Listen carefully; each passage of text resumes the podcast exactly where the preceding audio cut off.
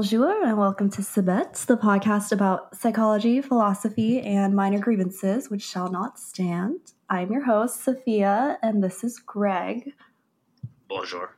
and this episode of the podcast, oh, is not brought to you by our patrons, but it could be at one point. but anyway, today on the show, we we're discussing basically this article that I read on the New Yorker, I think it came out in September, but it's about Hasan Minhaj, who is one of my favorite comedians ever since I don't even know. I feel like I've been watching him forever, actually. But yeah, way back in September, I was just scrolling through my Instagram feed and I saw an article by the New Yorker and it was about him and I was like, I have to click on this immediately because it's about my man, Hasan. And I feel like he doesn't really get that much exposure. And I was happy to see he finally got in like a major major news outlet. Um, and then I was reading the article, and it's kind of like an expose. Like it's taking like the devil's advocate side of like whether essentially it's about Hasan's latest special where he talks about a bunch of different things that happened in his life and how that led him to be the comedian that he is today and his like comedic style and the way that he like goes about his life ethically. And um, the article was talking about how all of the things he said in his special were essentially lies. And is that even like important in comedy? Because really does anyone tell the truth in comedy? But as i was reading the article i was like Oh, first of all, I did not know this about Hasan. I mean, I kind of have the feeling every time that I watch a comedy special that they're not telling like the full truth because essentially they're just like performing. Like they're not doing this to tell the truth. They're doing it to like get a rise out of people, to like say some sort of message. And a lot of the stories that people tell in comedy specials aren't even like like it's so obviously exaggerated that you kind of have to suspend your disbelief and be like, okay, you know, this guy's obviously not telling like the entire truth, but I see where he's getting with this. Like I see the point of this. But it's something that I hadn't really thought about or like seen discussed until I saw this article. And I don't know, it kind of just got me thinking. Like the article is called, I think, Hasan Minhaj's emotional truths. And his whole argument is that, like, the means justify the ends, like, basically, that he's allowed to say whatever he wants. Well, not like whatever he wants, but like to, like, you know, dramatize or like exaggerate a few things in his like story in order to like drive home the broader point of what he's trying to say. And he was like in the article, oh, the emotional truths remain. Like the story might not be entirely true but the emotional truths remain. And he's just it's just like a recurring theme throughout the whole article. It's just emotional truths emotional truths emotional truths. It kind of feels like a buzzword at this point. But i was just thinking about it and i was like you know does he even have to be transferred first of all why are they writing this article about him? I feel like it's because i think the daily show which is a show that he was on before he did Patriot Act, which is his Netflix special, and then he went to a solo comedy. And now I think he's like a runner up for being the next host of The Daily Show behind Trevor Noah. And I think they wrote this article because they wanted to, you know, play devil's advocate, be like, should he really be the host of The Daily Show if he doesn't even tell the truth in his comedy specials? So I feel like that's kind of shitty, but I guess you can't really control what the media says about you.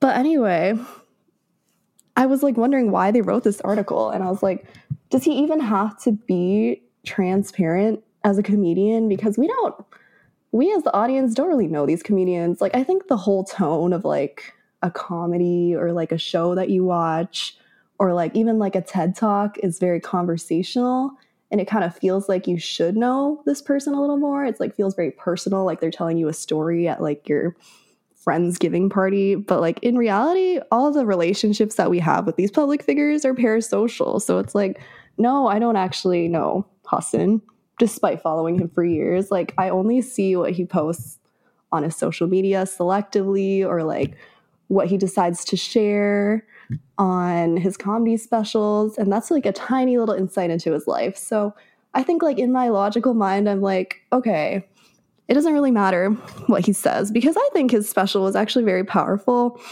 I watched, um, I've seen all of his specials to be honest, because I think he's doing a good thing. He's talking about, you know, being a Muslim in America, what it's like being a brown person in a majority white space. Like, I think everything that he talks about is very powerful and especially in his special he was talking about like the ramifications of all of that like his identity in the space that he's in and also just like you know what it's like to live in america especially growing up. I think he grew up in like a very polarized environment. I hope it's getting better but i think when he was growing up it was pretty difficult.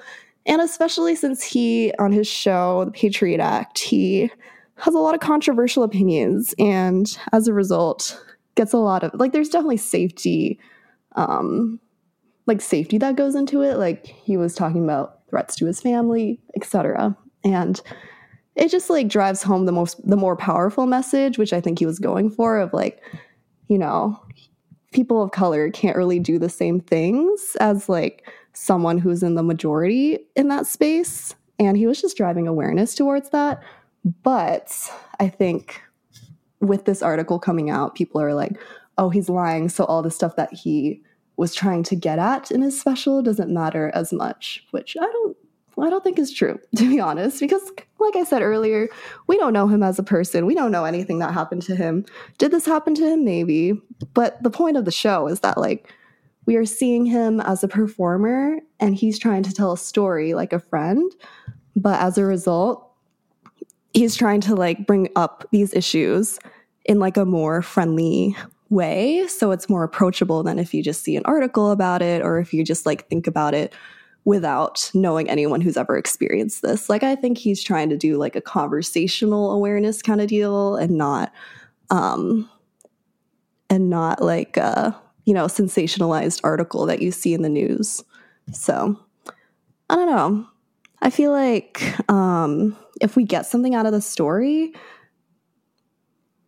does it really matter that it's like entirely true? Because even like comedians who talk about stuff that aren't so serious, like they just talk about like their dating lives or like, I mean, that is serious to people too, but they talk about, you know, things that they went through in the past and like how that led to where they are today, but like in a comedic lens.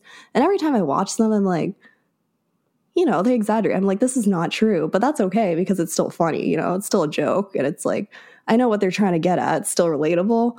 And at the end of the day, I feel like they don't owe us the truth. It's kind of just, um, they owe us like a performance. They owe us entertainment. We're coming there to laugh, you know, so does it really matter? Do we have to critically think about everything that they're saying? I don't know. But the article just like kind of drew awareness to that and yeah, it's just a thought that I've been thinking about ever since I've read it. And, you know, how accountable do they have to be in their art, in their performance, and to us?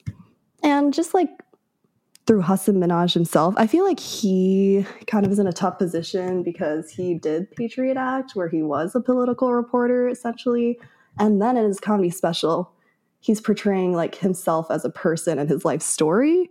And I feel like those are two different things where as a political reporter, he had to be very truthful. Like he was talking about actual events that happened in the world and doing like a comedic spin on it. And I feel like that you have to be very true about. And everything he was saying there had to be fact checked very rigorously. Whereas when he's talking about his own life, there's kind of like a different I don't know. There's a different reason for doing that for him. And the fact checking for his own life, I feel like is different than if you're fact checking like an article or like an actual like thing that happened in the world. So I don't know. I feel like people kind of like mistake those two identities because the person that he is on stage is probably very different than the person he is on Patriot Act or The Daily Show as a political reporter or even like as a person like not in front of the screen. I feel like he's very different. So, I think at the end of the day, it's just important to remember that like we don't know these people as people and we're not supposed to know these people as people um, we're just supposed to know them as like a medium for either like laughing or like learning something or just understanding why they're kind of doing the art that they do, like taking a step back and be like, oh, this is why he's doing this. It's not to like tell everyone an autobiography of his story. It's more of like to drive awareness and to help us put ourselves in the shoes of someone who's like a familiar face in order to like understand what people like him go through. So, yeah, that's kind of just like my opinion about that whole emotional truths article. It was really tearing him apart. And I felt kind of bad because, like, at the end of the day, I mean, like, I watched that show, and at the end of it, I thought it was extremely powerful. It talks about how he's loyal to his family at the end of the day, how he went through a phase of, like, you know, he got popular very fast and then as a result, he had to, like, he kind of rode that high of being popular and he just like kept doing like more controversial things because he would get a lot of reactions from that and how that had like actual effects on the family and his like loved ones. And then um just like how he grew from that experience and like what he wants to do with comedy now. And i thought it was a good like arc a character arc of like how he grew throughout his experience in comedy. And I don't know, to like belittle that just because some of the things he said were exaggerated, maybe, or that he wasn't entirely, you know, like some of the stories that he made, he like crafted in order to like put you in the place of like a broader emotional truth, as they say. I feel like it kind of takes apart or takes away from the message that he was going for. So overall, I think the article was interesting, but I feel like I stand by the fact that, you know, when I go to a comedy show, I'm not really expecting someone to like tell me about their whole, you know, everything that happens like back to back in their life because I'm just there to have a good time. I'm just there to like laugh, to learn. And yeah. But it was a good article in order like i wouldn't say it was like a good article but it was like an eye-opening article about like what other people are thinking because i feel like i'm kind of like in a bubble or i'm like oh yeah this person's great. But it's interesting to hear like other opinions and like kind of the opposing side of like oh is this person really that great? It helps you like think about it question your own opinions and then come to like what you think is true or good for yourself.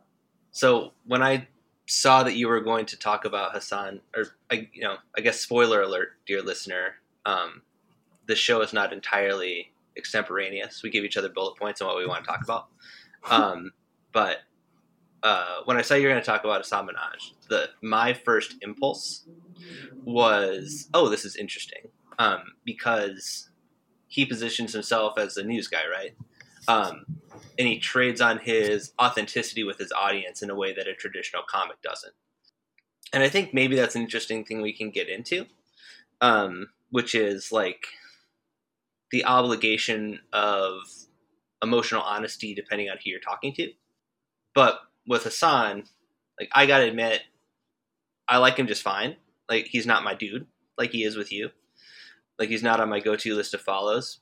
So when the New Yorker headline came out about him making stuff up, I did not investigate further.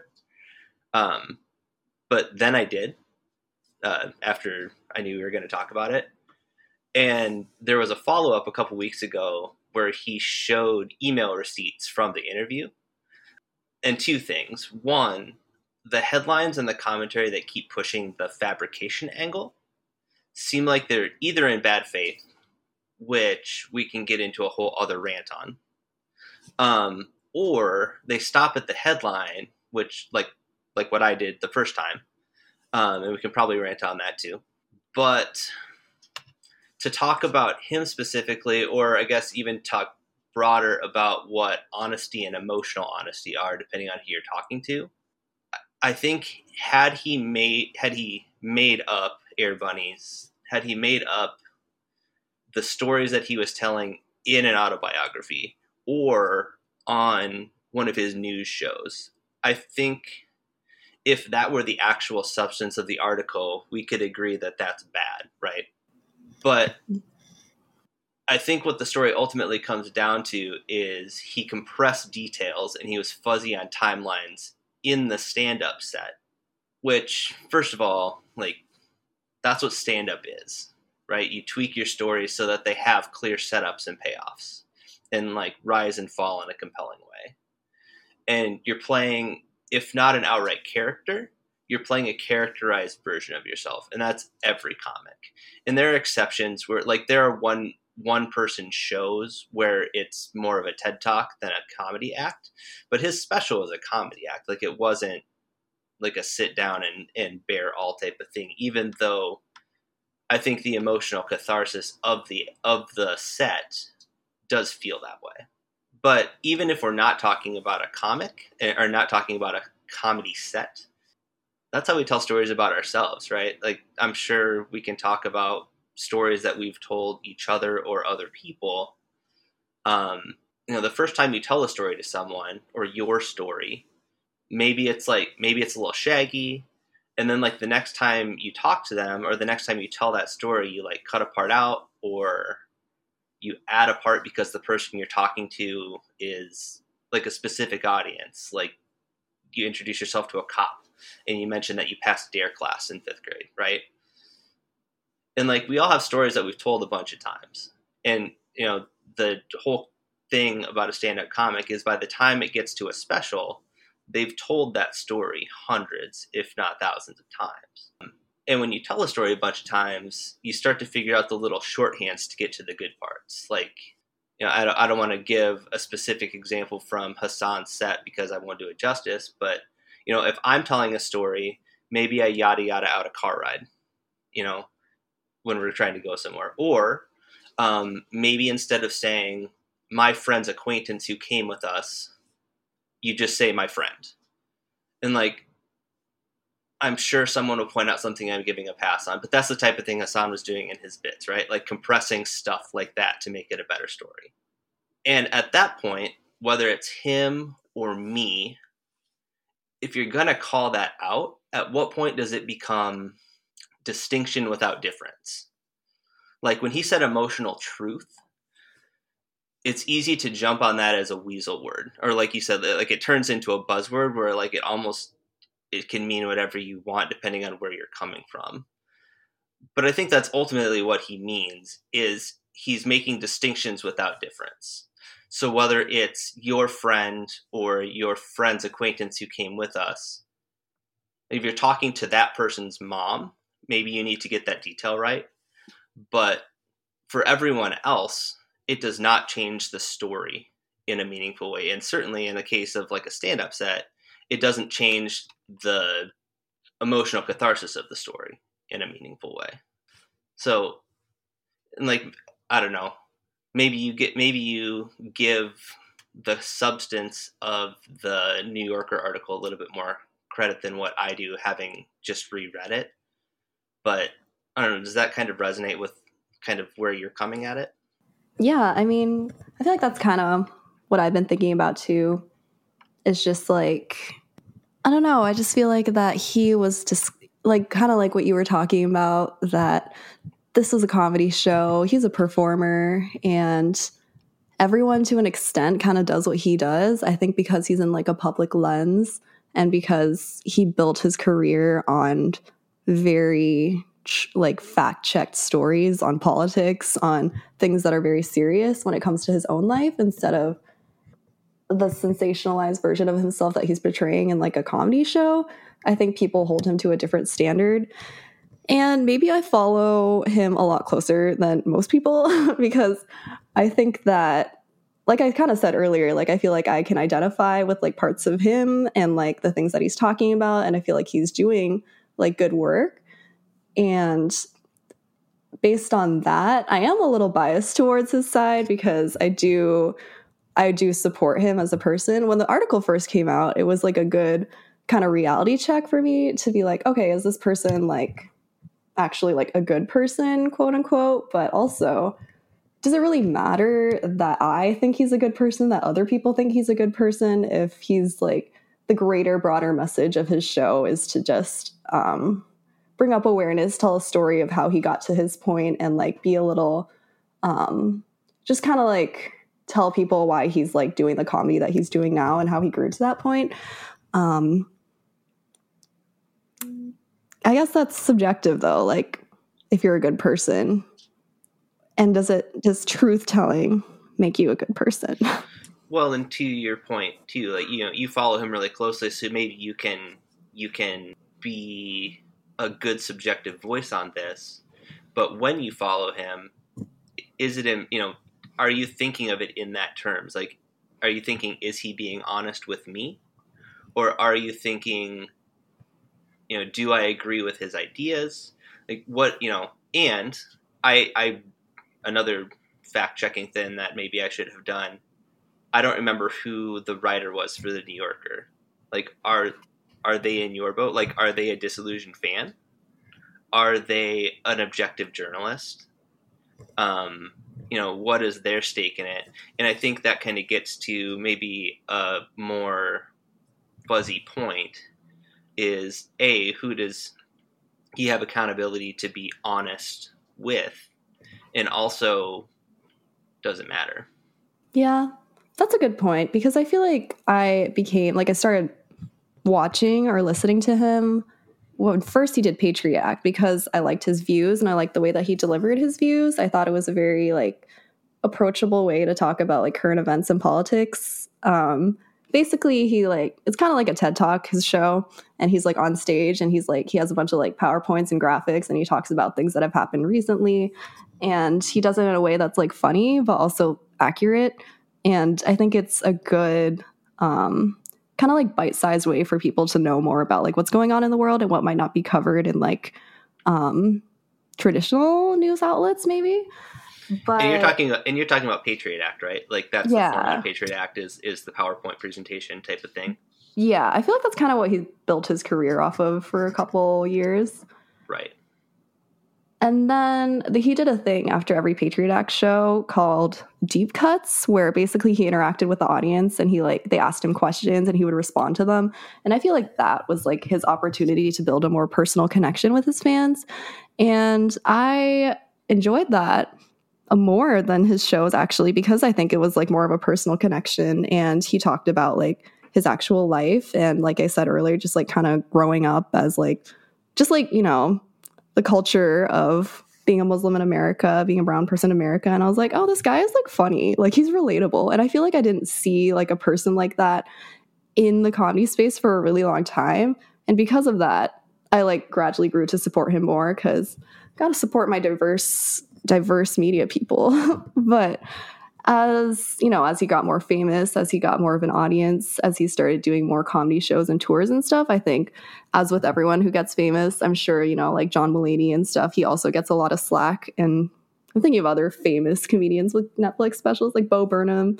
I think as as they grew more popular like of course they got more scrutiny from the media and from people who um, were like you know is this person really like is this special? Is this comedy special really saying anything? Stuff like that. But I feel like, I mean, obviously, I don't know Hasan as a person, but like being his fan throughout like multiple things that he's done in his career, I think that he's stayed true to like who he is and like what his mission was at the end of the day. And as you grow, I'm sure as a comedian, you kind of have to do more. You have to be bigger. You have to do more, like, you know, dramatic things in order to get the or maintain attention from other people. So I think he did that. But obviously, I mean, I have no idea if the reporter is like a fan of him, even if she just followed him after his recent special. I don't really know how people who just followed him from his most recent special would like view him if they hadn't known the stuff that he's done before and why he's doing it. But um, as someone who has, I think I can justify what he's doing just because like I think I know his like mission and why he's doing it. So maybe that's different. well, so, so let me ask, you know, with the conceit that if if we're talking about the New York article, it was about his special and not about his other work. That, Yeah, let's I think put that so. to the side. Um, if you're comparing how you, you know, as a fan, as somebody who is very familiar with his work, if you're comparing his deep cuts, where I would say that's positioned as a truthful peek into his life, right? I would would you would you say that's a fair characterization of what those are? Like a, I like an so. like an honest response to somebody. I think so. Having been a fan of that, and like may, maybe that was one of your favorite parts of that show, and seeing a very truthful thing. Going into his special, and maybe you don't remember, but like the first time you watched it, did you feel like the show was an extended version of that? Or did you feel like it was a, like a comedy show? Like was the tone were the tones similar? Or was there was there a distinct difference in tone between those two particular things that he does? Yeah, I feel like it was similar but also different because in his deep cuts, it's like very conversational. Like he's literally talking to like one person in the audience and then they're going back and forth together. And what I liked about that is like he's very witty, very fast on his feet. And I don't know how much of it's scripted, but it felt to me like it wasn't scripted. Like they were asking a question, he was genuinely answering. And he was very funny. But in this show, obviously, I knew that it was like a show and not the same kind of personal back and forth, like a conversation with a friend. But I did feel like, I I mean, like maybe his personality is just like comedic in general. I feel like he's, he seems at least like he's very like outgoing and he's always like telling a joke. So I feel like in that way, it's like it was personal, but like true to himself as like a comedian, like a person who is like funny. So it kind of, t- it felt like he was just telling like the story of like his comedy whereas in his deep cuts he's telling more of like the story of like his day-to-day life or like things that he observes in his life so i don't know if that really answers your question but that's kind of how i felt Yeah, I think so. Um, yeah, and, and maybe that kind of goes back to the point maybe I did or did not make is it depends on your audience, right? And it depends on the story you're telling. Like if I'm telling the story of my college career, I'm going to gloss over details in a different way. And, and let's say that his stand up is like telling a big chunk of his life, right? Versus if if you're answering a specific question or telling a very specific anecdote about a day like or like an experience in my college career i'm going to highlight a lot more things i'm going to be a lot more granular with the pieces of information that i dole out um, so i feel like maybe that is a distinction and and i'm not super like i'm fuzzy on what his what his conversations were like on the show in those segments but i imagine because it is very specific in those situations, he is going to be more granular. And when you're telling a broader, sweeping thing, you are going to change details. You are going to leave things out in a way that you wouldn't otherwise. yeah that's a good point i mean like at the end of the day his comedy special was scripted and i guess you know you never know if his q&a sections are scripted either if he like planted a question in the crowd so we could react to it in a specific way to seem funny. Like you never know with anything with anyone i guess. But i feel like as the person who's watching or like as a fan you kind of have to choose what you're willing to suspend the dis- disbelief of or like what you're choosing to believe in a person. So like i don't know i've definitely i mean like i've definitely thought about it before like oh is this scripted but I don't know if this resonates with you, but I know that like when my wife and I are at a dinner party, there are stories that we tell where the other one knows where they're supposed to come in to like chime in with something. And it's like that's kind of the same thing, right? Like knowing the story you want to tell and then like being able to prompt each other to do it. And what I, again, whether or not those Q&As were scripted, I can kind of see how that would even apply to a daily life or with like if you're with a friend and you're recounting a night out there are certain things where you would maybe expect them to chime in with what happened. That's a good point. Yeah i feel like i'm trying to think. Like i mean i can never like predict how another person is gonna like chime in to be honest. Sometimes like people do chime in when i'm talking about a story and sometimes they don't. And maybe it's like different for you than it is for me because I don't like tell this. I don't like tell the story like a, a story like so often that I kind of get the rhythm of like how I should tell it. But I guess like when I'm thinking about my own conversations with other people, um, man, I'm trying to think if there's a story that I like tell all the time. It's so and I'm not saying I'm not saying a story that we tell all the time. Like I'm I don't have like a queue of five stories that I only tell those five. Like that's I'm not okay, quite that guy. But yeah.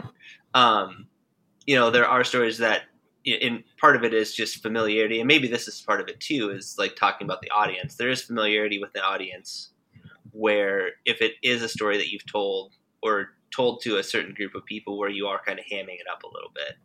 Like that's going to be a different thing.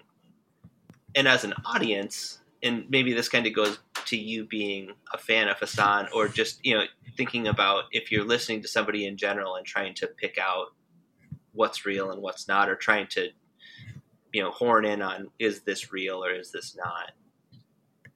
I think there's a difference between like being nosy and like seeking information that creates distinction without difference um, and who that relationship is. And then the audience or the person that's like giving a shit. Um, like there uh, there are people who would ask a follow-up question to a story i would tell them and i would get into the weeds with them. Like and then there are also people who would ask that same question about that same story and i would say it doesn't matter. Like next question. And i would move past it. I don't know really where I'm going with that, but it seems like, especially with a public figure like Hasan Minhaj, there has to be that divide there.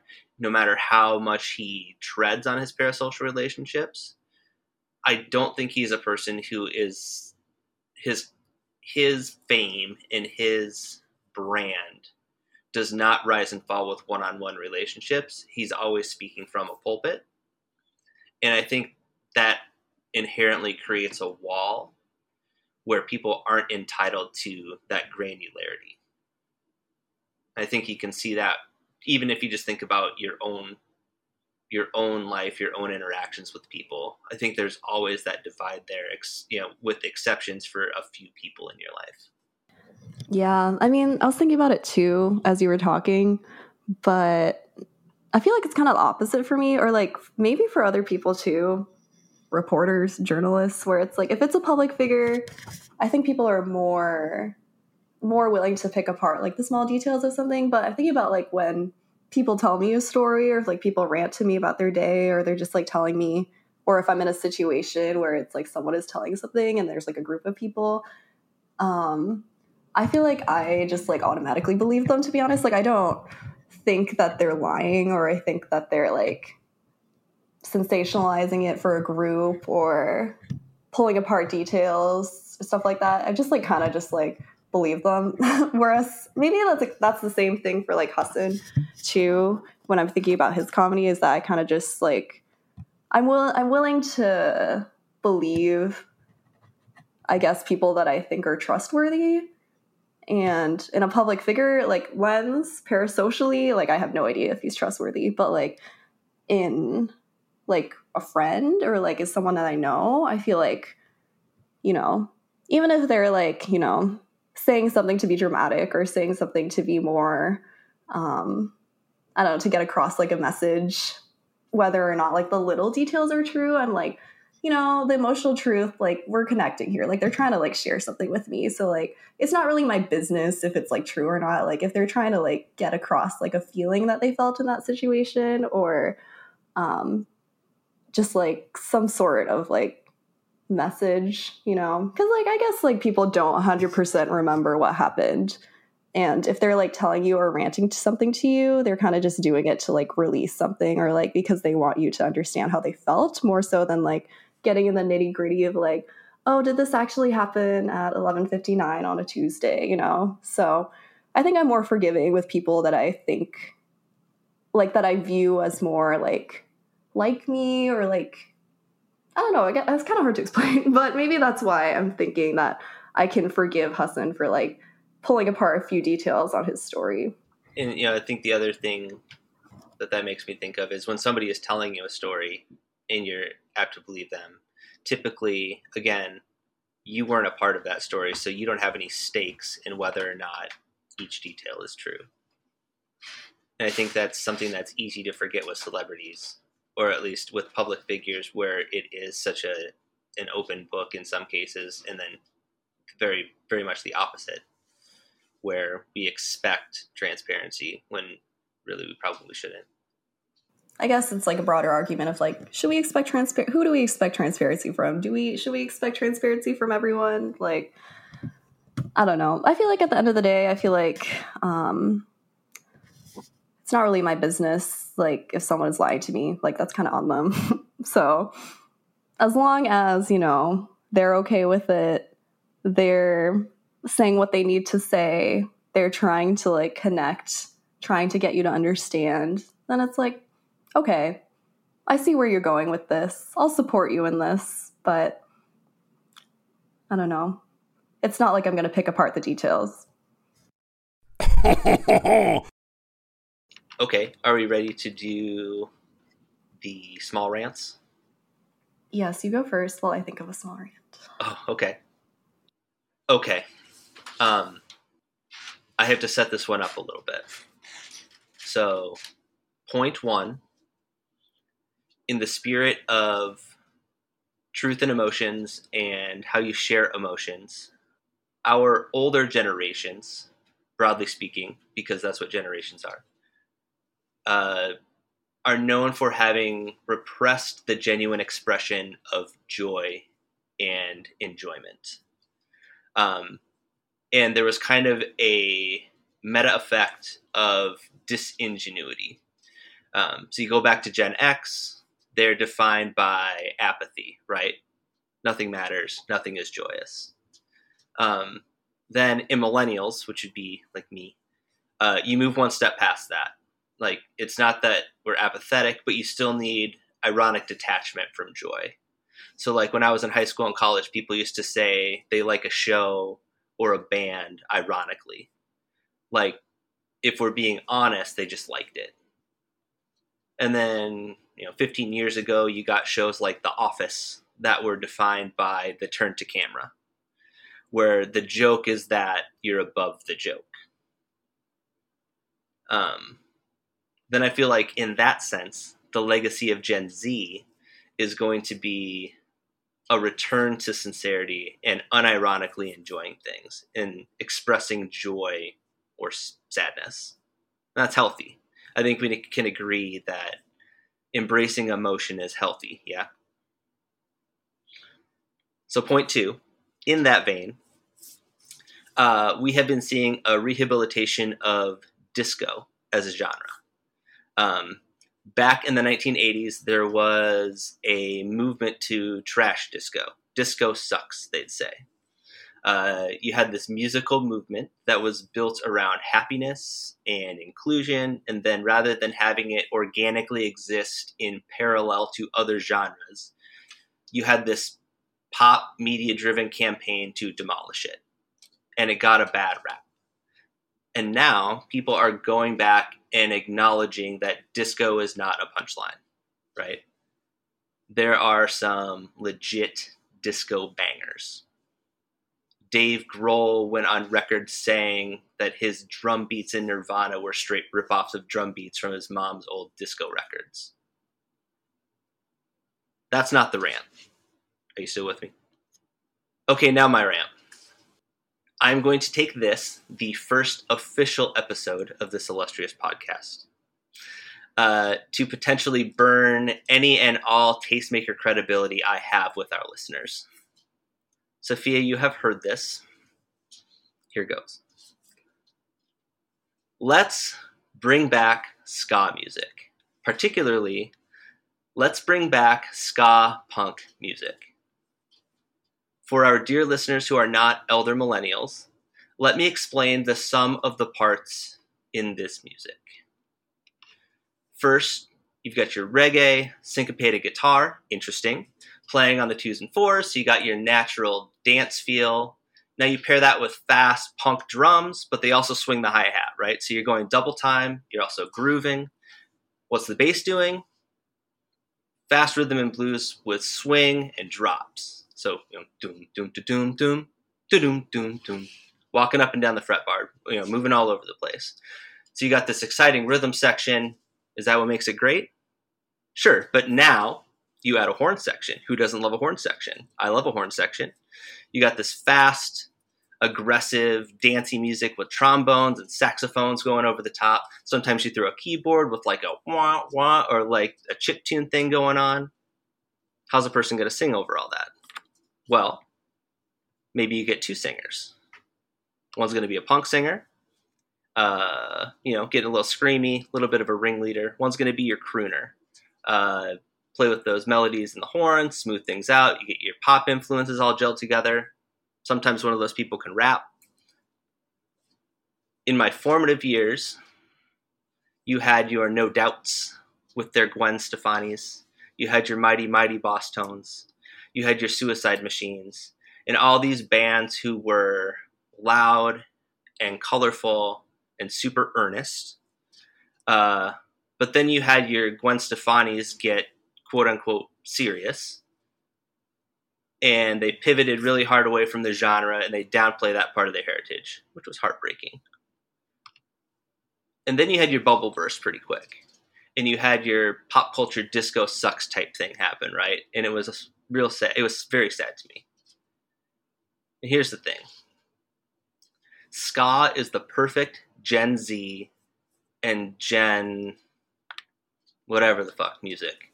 You got your melting pot sensibilities, you got band geeks and punk kids and queer kids.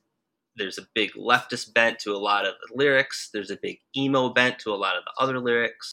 And what made me think of this is my wife retweeted a thing at me the other day that said, Ska sounds like what a 13 year old boy getting a free order of mozzarella sticks at a Dave and Buster's feels like. And I think that was supposed to be a slap. But you know what? It's exactly that. Because that scenario is someone expressing true joy at a pure and simple pleasure in an environment that encourages partaking in a pure and simple pleasure. And we all need that in our lives right now because the planet is on fire and everything is fucked. And we all need to s- slip on our checkered vans and play air trombone and get aggressively into silly, crazy, anarchist music. Let's bring ska back. End of rant. That was so beautiful.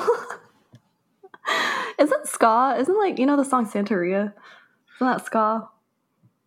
Yeah, so yeah, Sublime is is a ska-ish band. I think they went a little bit more hip hoppy.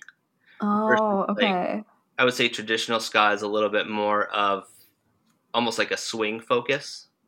Okay. I'm like, do I know what ska is? I feel like I do in theory. In theory, Can I yeah. name a ska band?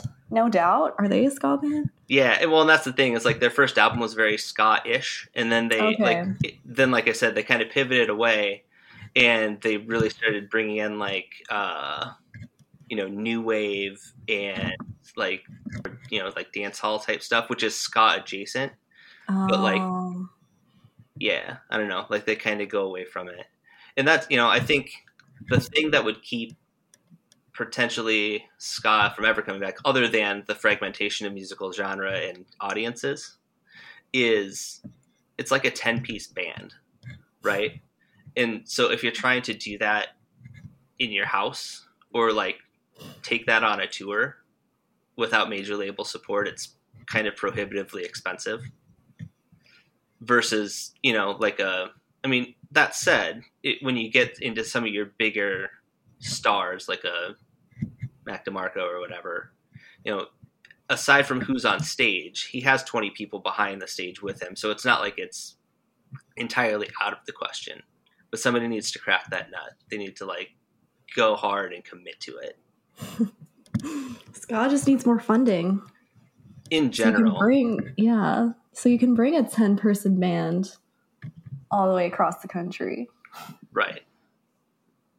I love it. I love embracing the cringe. I did not think of what I was going to rant, but as you were ranting, I was like, okay, I can talk about being cringe. I feel like I don't script anything on this podcast, so everything is just purely going off of what you say. So now this message Same. will be tied to Scott. Good. I'm glad. Um, yeah, so I am a fan. I have been a fan of the K-pop group BTS for a long time, a long time. Ever since I was a senior in high school, and I needed music to study to, and I didn't want it to be in English because it would then distract me from what I actually had to study. I discovered BTS because they sing in Korean, and I was like, okay, I don't understand Korean, so this could work. And then slowly, I like would listen to this music, and I'd be like, what are they saying? And then you delve into what they're saying, and then it's just a long rabbit hole from there. And then, long story short, I've been a fan. But when you're talking about how Gen Z embraces being cringe and all the stuff that we shouldn't like or like is seen to be kind of cringe to like, I think of BTS because a lot of BTS fans and I think like fangirls, so to say in general, of like any majority boy band or group, regardless of that group, is seen to be like crazy or like not smart or I don't know. There's just a, I feel like when it's when a group or like when people when a group of people like something and that group of people is majority girls, I feel like people tend to write off like that group or like see them as something other than what they are. And I feel like that's kind of a double standard because I was talking with my boyfriend actually recently about his interests, and he and his friends, and a lot of Europeans in general, are very into football or soccer. And we were kind of noticing some similarities between fanboys of sports and fangirls of bands in that, you know, you have the chance, you have the passion, you have the energy. A lot of the culture is very similar, but where sports are seen as like a hobby that you can get into, like a very respected hobby, like ever a lot of people are into sports. I feel like when you think of like fangirls or like people who like the same thing with the same amount of passion but are girls, you kind of like write them off as like, oh, it's just like a teenage passion, a teenage crazy, whatever like that. But what I'm ranting about really is that we should get rid of that double standard. We all like cringe things, you know. We all there's always these things that don't really make sense for what we should like. You know, it has no intellectual purpose at all. Even though I will say BTS has a lot of good messages. Like they are very um like you shouldn't write them off just because they have like a lot of girl fans, but like in general it's like we have stuff that we like that we just like for liking, you know? Like sometimes you don't want to think about things. You just want to like enjoy it. Like you come home from a long day at work you just want to watch The Bachelor. That's me and my roommates. Like, is there a reason? No, it's trash. Like, it's terrible TV. But if it's bringing us together, like, if it's something that we can talk about, then I feel like that's not, you know, that's not necessarily a bad thing. So that's my rant as well, is to bring back being cringe and enjoying things just for enjoying them. Well, I don't even think it's embracing cringe. I think it's you know because I think what what you're referring to as cringe with BTS is that a lot of times their s- lyrics and their sentiments are very on the nose. Like where again, it's going back to that idea of that emotional distance that you put between something that you like and like and like it, maybe that is embracing cringe, but at least embracing the premise and like rolling with it and being authentic in in liking what you like. Um, and like you said, I think sports and like like the tribalism behind sports, you can definitely tie into the same type of tribalism and fandom that happens in anything. And to think about stuff that is cringe or doesn't matter, I think a good example of something over the last 10 years that has gone that way is comic book culture, right? And like nerd culture, where that's pretty mainstream now where if you know if you break it down and really if you break down soccer too it's dudes running around in tights right and that's what superheroes are and if we talk about music you know i think the thing that gets people hung up about BTS, or you know, in the generation before, uh, you know, your Backstreet Boys, your NSYNCs, your 98 Degrees is there's some level of manufactured culture behind it, right? Because it's a big pop group, but behind that, there's a lot of craft, and there it, there's good messaging, and I think when you're when I'm thinking about ska, part of its messaging problem is a it's really on the nose. And b you know if it's a lyric about global warming or let's you know stop all wars or something like that when that's communicated it's really on the nose sometimes and then kind of the trappings of that culture is like i said band geeks that have checkered vans and are wearing a fedora like they're trying fashion for the first time it's easy to poke fun at and i like no offense, but to look at you know fangirls of BTS or like I said, a boy band in general, removed from the fun of it and the culture of it, it's easy to make fun of it because if you don't get it, you don't get it. But, you know, one culture at a time, I think we need to, as you say, remove that stigma, destigmatize, like what you like, show your whole ass. I think we're getting there. That was a good slogan, though. You could run for president. Which one? Show your whole ass? Yeah. Yeah. It's a good motto. I'm gonna, I'm gonna, it's my thing from now on. I'll get a sticker. Put on your bumper. Let the whole world know. My ass, yeah. I hope not. Actually, you know what? If you want to do it, Yeah, exactly. See? Support. I'm learning too. I think that's a good place to leave it. Au revoir Au revoir, Phoebe Au revoir, Simone Okay, this is the segment where we give you your parting gifts. A parting gift is the segment of the show where we leave you with a piece of pop culture, a suggestion for what you could do until the next time we meet. If you want to give us one of your parting gifts, you can write to us at sabetpodcast at gmail.com. If you have questions or rants that you'd like to give to the show uh, of any other sort, you can give to that, that same place. So, my parting gift this week, I was going to suggest a ska album um, to be in alignment with my rant, but uh, I just went to a show this weekend and it's caused me to have a change of heart. My parting gift is an album by the artist Heatbox. Um, he is a beatboxer slash funk musician. Um, and if I were to categorize him, I'd say he's somewhere between Reggie Watts and Weird Al. And he has songs. So his, his new album is called uh, Hilarious and Epically Legendary. And it's him in a very provocative pose with a power glove on his hand. But he has songs like Bad Internet Friend about not getting back to people on social media. Uh, he has a song called I Bought a Bat that's about thinking about intruders in his house, so he goes to Target and buys a bat.